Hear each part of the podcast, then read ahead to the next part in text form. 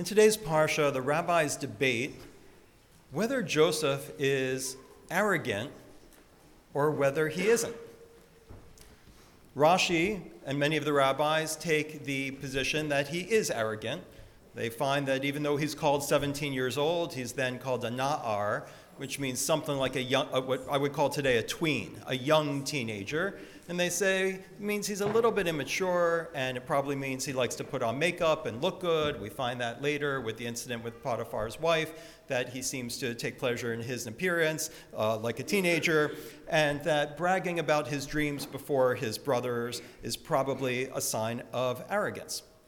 Other rabbis, and I can count myself in the second camp, see Joseph, Yosef, as um, they don't put it this way, but I think you and I would say that he is someone who is on the spectrum.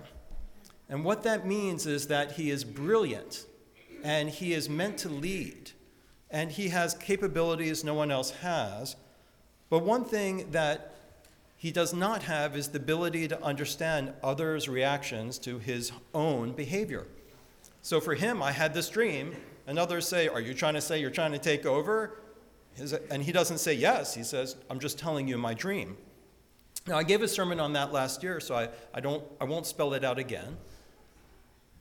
But it reminds me is he this arrogant person who, for those rabbis who say he is, they say he learns his lessons, lessons God intended him to learn, just as in your life you should view the challenges that you face as opportunities for learning and growing, so that you end up being able at the end of the Joseph saga to say, I realized I was, I was put on this earth to save lives. And so everything I suffered at least enabled me to do that and then have reconciliation. The interesting thing is, we don't know whether he's arrogant because arrogance is a matter, in some ways or always, about intent. And the Torah doesn't tell us what Joseph was intending to do by his actions. I look at social media today, and something that my family is not, I, maybe the word's not yet, but I'm hoping it stays not, involved with, because I worry and I, that when you, provi- when you create personas that share pictures of yourselves and perhaps talk about successes, and achievements that you're sharing. The question is do others view that with the intent that you are bragging or that you are arrogant? And we don't know the intent of the person that posts. The intent could be far from that. Like the rabbis who defend Joseph, why should you assume that that's his intent? He is sharing his light. Some of the rabbis connected to Hanukkah, and they say the problem, of course, is with the others, not with Joseph, because when someone is sharing their successes, why do you have to feel jealous of that? That's coming from the brothers, not from you, and they relate to Hanukkah, which is if one candle is able to really fill a room with light, why should you be jealous of the candle? You should be able to say, God bless the candle. And I think it was Rav Shlomo Carlebach that pointed out it's one of the few mitzvot that if you didn't light candles yet and you're walking down the street and you see someone else's light, you can make your bracha for Hanukkah over the light you see in someone else's window because you want to bless the light coming out of that home and not be jealous of it. Besides social media, I wonder about selfies right? I, I, asked Lynn about two weeks ago when the girls get older, should we have a rule that only one selfie a day? Or is that too many? Is taking a selfie per se to say, look at me? Isn't it? You know, and then I wonder how that changes a person, but what is the person's intent? So, the main thing I want to say today may surprise you because it's going to sound very far from those topics. What's the proper way to do the blessings for an aliyah? What does that have to do with intent?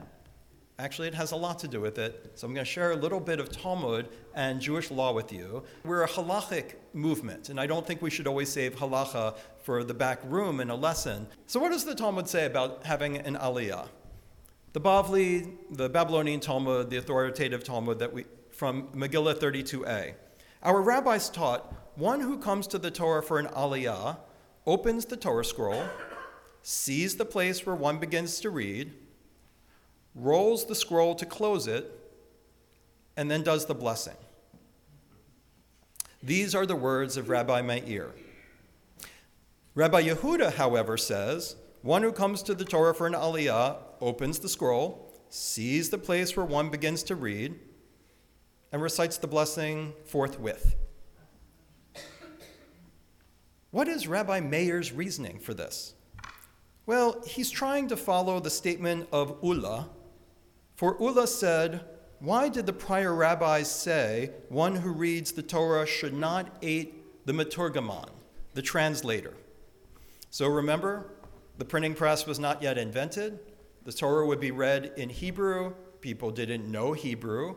And then there would be someone with a very loud voice and very authoritative who would read out loud or memorize out loud an Aramaic translation, the, the, one of the Targumim, and recite it out loud. And apparently, we learned from this that there was a rule that the person who was reading the Torah shouldn't correct the translator, perhaps so that people wouldn't think the translation is written in the scroll. That they know the difference between the Hebrew, and remember that the uh, Aramaic translations were often greatly embellished and included midrashim. Because people shouldn't say that the translation is in any way noted in the Torah. So maybe Rabbi Meir is ruling this way that one should close the scroll so people should not say that the blessings are written in the Torah. And Rabbi Yehuda, what is his reasoning for saying don't close the Torah, just look at it open and say the blessing forthwith? Well, he believes probably that with regard to a translation, that would have made sense that people might make that mistake of assuming there's something in the scroll, while with regard to blessings, it is simply not possible to err. I add to their statement, no one's going to think that there's a whole series of Torah blessings all the way through the scroll. Rabbi Zera said in the name of Rab Matna, the halacha is one who comes to the Torah for an aliyah, opens the scroll, sees the place where one begins to read, and says the bracha for the aliyah, and then reads from the scroll. Therefore, the halacha is in accordance with Rabbi Yehuda. So, why is it that some people close the scroll and hold on to it before saying the blessing? Rashi clarifies. So Rashi, you have the, the Bavli in the middle. On the right side of the page, you've got Rashi, and Rashi says, no one's going to make the mistake that the blessings are written in the scroll. And therefore, the halacha follows Rav Yehuda and not Rabbi Meir. The Jerusalem Talmud, not authoritative um, per se for halacha, but a resource nonetheless, says the following Talmud Megillah, it's the same section, just in the Yerushalmi. There's a teaching that teaches one who comes to the Torah for an aliyah opens the scroll, sees the place, rolls the scroll closed, and then recites the aliyah. And there is one teaching that teaches one who comes to the Torah for an aliyah opens it, sees the place, and blesses. Rabbi Zera Abba Bar Yirmiyah said in the name of Rav Matna, who said in the name of Shmuel. By doing all of that lineage, they're showing that this is probably a pretty authoritative teaching. The halacha is in accordance with open, see, and, and bless. And what's the reason? It has to do with Nehemiah 8.5. It says, And Ezra opened the Torah scroll, and the entire nation stood, and then he read so you don't roll it closed. In other words, as the commentary says, regarding Ezra, the people watched Ezra open and bless with no rolling. All good so far, right? On the other side of the page of Talmud, you get Tosafot, the French commentators on the section. And they mess things up. It is best to close this scroll so ignoramuses don't think the blessings are in the Torah. Because, after all, we can accommodate Rabbi Meir's position, though if you don't, that's okay too. And Rav Yehuda definitely is saying that we must close the scroll afterwards for the second blessing. Where did they get this? So, number one, they go to the place that says, Oh, come on, we can make everybody happy. Rav Yehuda will keep you happy. They're not going to think the blessings are in the scroll. And Rabbi Meir, close it. Come on. We can do that too. So we can make everybody happy. And, and then they add something. Why do they say that you have to roll the, the scroll closed for the second bracha? It's not in that Talmud at all. From this, we get Rav Sadia Gaon in the post Talmudic period. The next period is the Gana period, and he publishes a Siddur. And in his famous Siddur, he says, One should not begin the beginning of the blessings for the Aliyah until you see the verse from which one begins reading. And you should only bless the first blessing with the open scroll in his hands, but the final blessing, you have to cover the Torah scroll. So Sadia follows Tosafot in saying, by the way, whatever you do with the first one, let's say you don't roll it closed, but you got to roll it closed for the second one. So then we get all the medieval legal codes. The famous Rif, who basically creates a legal code from the Talmud, says just go with Rav Yehuda, and we already know that. The Ritba says this is all about tircha latzibor. It's all about the fact that the, the, the reading is long enough and the service is long enough. You don't cause delays by opening and closing and finding places and then closing again and finding the place. People will lose their places, and so just leave it open because there's no reason to disrespect the congregation by creating delays. The Rashba in his legal code says, one, well, why are we now closing the Torah for the second blessing? Well, that's because there must be a reason, because that's also a delay. So, therefore, it must be that you shouldn't leave the Torah open without being read. And that's why Ron Sussman, if he sees that I'm going to say something like, I really want to say something about the third aliyah, he rushes and grabs the cover and covers the scroll because the scroll, seriously, he knows the halacha. If someone starts to make a speech, you cover the scroll. Or if there's going to be a delay. The Meiri said, though we roll the scroll closed during the closing blessing, it is uh, acceptable not to and we go on from there. Finally, Rav Moshe Isserlis, um, the Ashkenazic, standard Ashkenazic commentary on the Shulchan Aruch. And when one blesses the first blessing, one should turn one's face to the side so as not to appear to be blessing by reading the text of the blessing in the Torah. So the Ashkenaz are like, we like Tosafot. We, want, we can get both of these in. We can get Rabbi Meir in. So when you do the blessings, leave the scroll open and turn to your left. So if you do that, I know you're 100% Ashkenaz. But the other Ashkenazi commentators and halacha codifiers, the Bach and the Taz, say that doesn't make any sense. Ignore Moshe Isserlis. Don't look to your left. Just look at the blessings, right? Then people would be like, I know what Nadav's reading. He's reading the blessings that are sitting right there, and everybody knows they're right there. And the Vilna Gaon reminds us that the main principle is not delaying the public. Rabbi Kagan, the author of the Mishnah Brura, the law, which also covers the standard laws and prayers, recognizes there's a split in authority as to whether to hold the Torah scroll open during the opening blessing, and he says, I refuse to state a personal preference. I had one historical fact at the end of that, which is this. Remember this whole introduction of the idea of you have to roll it closed for the second one.